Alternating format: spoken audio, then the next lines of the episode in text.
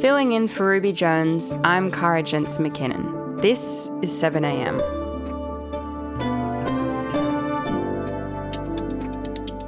A crime wave in Alice Springs grew into a national crisis this week, with politicians jumping on planes to make a last ditch effort to listen to a community whose concerns had fallen on deaf ears.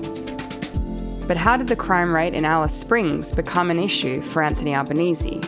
And how could the situation have deteriorated without coming to the attention of our leaders? Today, columnist for the Saturday paper, Chris Wallace, on how giving communities a voice could stop politicians from avoiding complex challenges. It's Friday, January 27.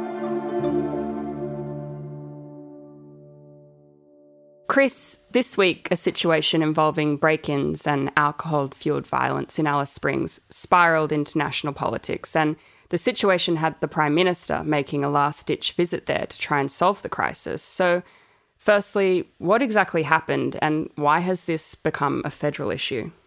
Of course, the Northern Territory is a territory, so it doesn't have full statehood legality, as it were. So anything that happens in the NT in, in terms of a political crisis always triggers the attention of the federal government, uh, which is ultimately still responsible for it. There's been some form of alcohol ban across many remote communities in the Northern Territory for quite some time, you know, a decade plus, and those bans exist under federal laws. But when those bills were passed and became law, they included sunset clauses that set the expiry date for the restrictions in July 2022. The Northern Territory has lifted laws banning the sale of alcohol in more than 400 remote communities for the first time in 15 years. The NT government says the Commonwealth laws were racist blanket measures. It recently passed legislation requiring affected communities to opt in to liquor restrictions if they wanted them to continue beyond when they expired last week. This happened under the Morrison government's watch in the sense that they knew the expiry was coming, they did nothing about it. Since then, the security situation in Alice Springs has deteriorated quite seriously, and many local Indigenous leaders there had been asking the Albanese government to pay attention, to do something about it. It wasn't on their radar in a way that caused the minister or the prime minister to act. Now, it was clear to me when we went up to Alice Springs that this issue was beyond the resources of the Northern Territory government. When I came back, I met in private with the Prime Minister and I pleaded with him to say this is not a partisan issue. That changed over the last several days when Peter Dutton, the opposition leader, started very prominently in the media calling attention to it. And as a result, Anthony Albanese visited with a, a phalanx of federal Labor MPs, uh, Pat Dodson, Linda Burney, Marion Scrymgour, one of the local MPs, to see how the situation could be improved. Mm, okay, and so they all flew to Alice Springs together, but do you think that was just a political band aid, or do you think we're actually going to see the kind of thorough consultation that it sounds like the communities in and around Alice Springs are actually asking for? Well, this is my third visit to the Northern Territory as Prime Minister. I intended to come to Alice Springs in December, uh, but COVID got in the way. It was a case of, you know, better late than never, uh, the Prime Minister's visit. Today we have uh, a, a, some significant uh, announcements to make, uh, but also uh, some foreshadowing of future activity to deal with the pressures which clearly have been felt here in Alice Springs. You would have seen the pictures, of course, arising from the visit and, you know, that very sombre look on Anthony Albanese's face, contemplating the quite serious security situation for residents there. Uh, these are complex problems and they require a full solution, uh, which won't be uh, immediate, uh, which require different levels of government, but to work together. So, what the Prime Minister did with Indigenous Minister Linda Burney was put in place a, a kind of an emergency package more spending to support the police on the ground, more spending for domestic violence services, more CCTV around the community, better support services, and significantly, they appointed a really experienced Indigenous NT public servant, Dorrelle Anderson. Dorrelle is the right person for the job, someone who's experienced and someone who's very familiar with this local community, but someone who'll have responsibility to make sure that we get federal and state programs coordinated in the best possible way. She's been appointed as the Central Australian Regional Controller to come up with a near term plan that can really change things on the ground. Now, she's a terrific appointment and she will come up with good recommendations. Unfortunately, she's saddled with a very bad job title. You know, did they have to use the word controller in it? I mean, it's just redolent of the worst kind of Indigenous policy fails from federal governments in the past. Surely there could have been a more sensitive name chosen. But Anthony Albanese, once he was paying attention, has taken this seriously. He's marshalled the best Indigenous Labor uh, members in caucus, dealt with the local NT Chief Minister as well as he could, and Dorrelle Anderson now is going to be the one who's responsible in practical terms for coming up with a plan that can actually make a difference to community safety in Alice Springs. Mm. And Linda Burney said this week that the voice could have prevented a crisis like this from developing, that a voice to Parliament would be able to clearly articulate the urgent but complex needs of these communities and get policymakers to actually act.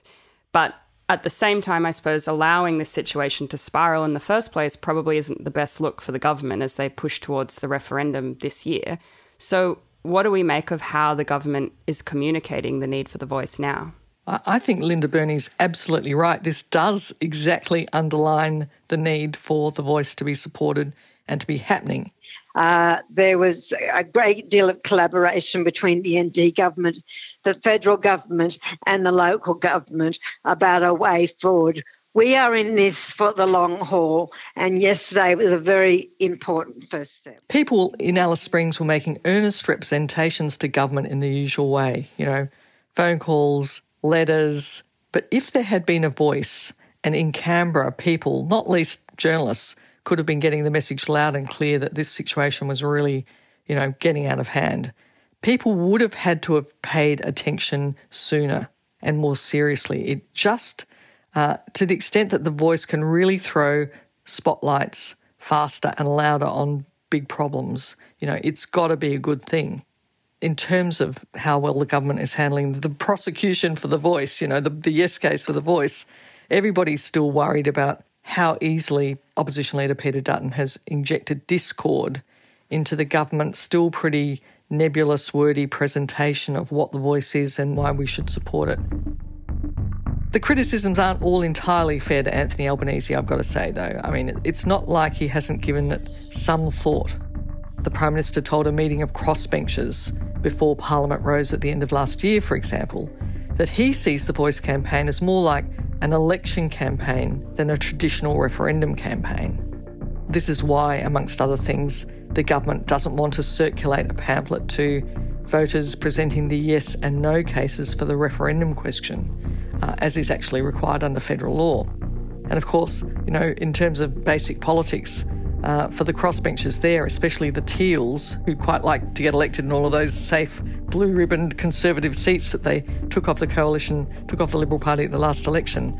Uh, this really gives them a chance to re engage with their community and get them marshalled behind an issue of genuine national interest. We'll be back after this.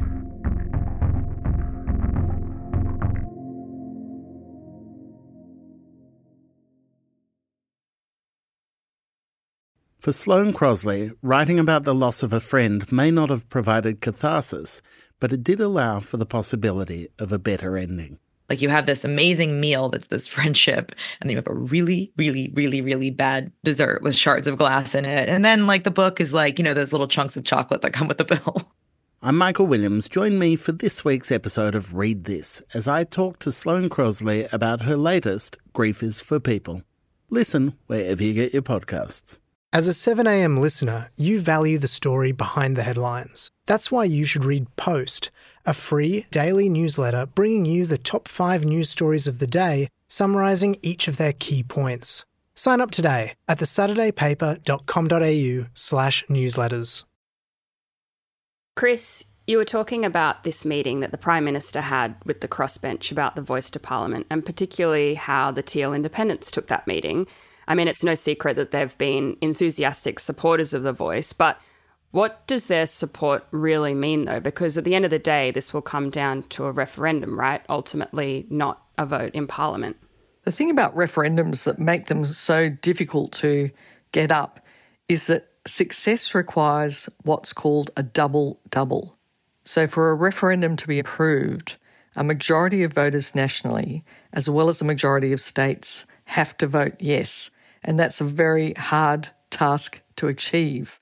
So, you know, you might think, well, the Teals advocating for the voice in, in their six seats in Metro Sydney, Melbourne, and Perth, big deal. But actually, you know, it might seem a bit niche, but in a tight count, and referendum votes typically are tight, maximising the vote in those seats could, in a tight count, be a real contribution to the national interest. So it's a genuinely good thing to do. And it's also good, very good for the Teals themselves. They've been a bit quiet, and this really gives them a chance to get back on the ground in their own communities and really rev up some excitement and activism around something that's genuinely important. Mm, because last year was obviously huge for them. I mean, many didn't expect probably to win their elections, and there was a large amount of legislation to vote on once they got to Canberra. So, looking back, what's the feeling about how they've handled themselves? And do you think we might see a couple of changes to their approaches once they return to Parliament in February? It's interesting, you know, the Teals have been on a steep learning curve. You know, in the run up to the 2022 election and since, none of them have been politicians before. And crucially, their staff have also had to learn on the job too. Uh, the Teals haven't been able to draw on the usual pipeline of staff as the established parties can. And of course, you know, some people have come in, some people are already leaving. Sally Rugg, one of the actually few experienced uh, Teal staffers, uh, a very renowned activist herself, proved to be not quite a comfortable fit with the Kooyong electorate. Uh, she's not going to continue as Monique Ryan's chief of staff. Jim Middleton, a very esteemed former ABC journalist, is finding the Canberra commute a bit onerous and he'll shade out of his role as Zoe Daniel's senior advisor after the May budget. Mm. But with an issue like The Voice, which is obviously such a crucial part of the government's agenda this year, it really should be communicated by First Nations people, right? So I guess the enthusiasm that the Teals are bringing to this issue will have to be managed so they don't put their foot in it. Those Teal MPs are pretty sophisticated uh, individuals, and I'm sure they will understand the need to platform Indigenous voices absolutely centrally in what they do. In fact, it's really interesting just talking about how well or badly the government itself is making the case for the voice so far. So, you know, there have been some incredibly great long form pieces published. You know, Marcia Langton and others have just done some really beautiful writing around this. The whole point of uh, Voice to Parliament is to improve the lives of First Nations people so the Parliament and the executive government can make better decisions in relation to policies and programs. But Linda Burney finally, in the last week, cracked a really concise definition of it that very clearly explains what it is and why it should be supported. She did it in one tweet. The voice will be an advisory body to government and parliament on matters affecting Aboriginal and Torres Strait Islander Australians. The voice will make a practical difference on the ground. By listening to communities, we can make better policies to help close the gap. This is a winning definition clear, simple, easily understood, non threatening, supportable. Uh, for those people uh, who are opposing that, I think they're holding back the country because for me, this is a really unifying moment for Australia. It's something that will make Australia proud. She then went on to have lots of link tweets, you know, expanding on it. But that crucial encapsulation that Linda Burney has now done, every Albanese government minister, and most importantly, Anthony Albanese himself needs to remember that Linda Burney script and repeat it ad nauseum to deal with the fake nebulous fear campaign opponents have effectively got up. And finally, Chris, after a long summer break, Parliament will be returning in a couple of weeks. And so, do you think the summer break has given the government a chance to change their approach to anything? What sorts of changes do you think we're going to see heading into 2023? I think ministers really needed to just draw breath and uh, digest the very hectic and very positive start to uh, the first Albanese government.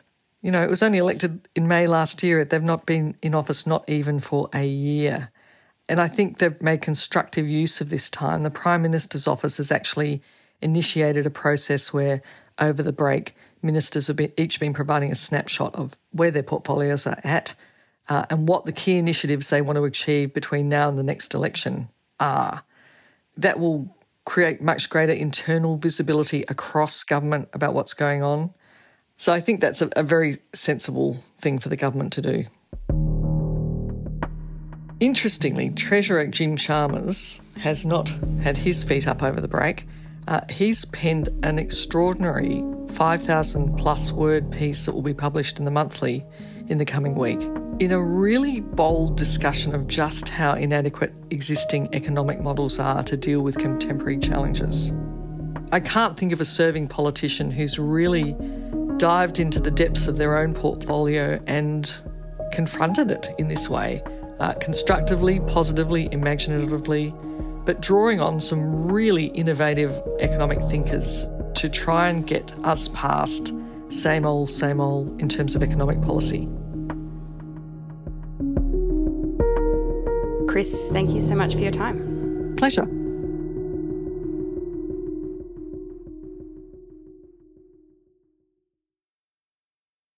Sloane Crosley is known for her funny and acerbic personal essays, but her new memoir digs much deeper to examine the loss of her best friend. Join me, Michael Williams, as I chat with Sloane about Grief is for People.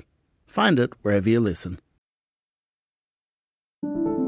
Also in the news today, the resources company Adani has had its value plummet by more than 9 billion US dollars after an investment firm published the results of a two year investigation that claims its founder is committing the largest scam in corporate history.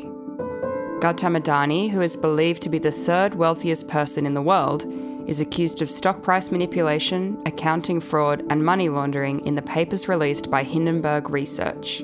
Adani himself has denied all accusations and in a statement called them baseless and discredited allegations. And the doomsday clock has moved to 90 seconds to midnight.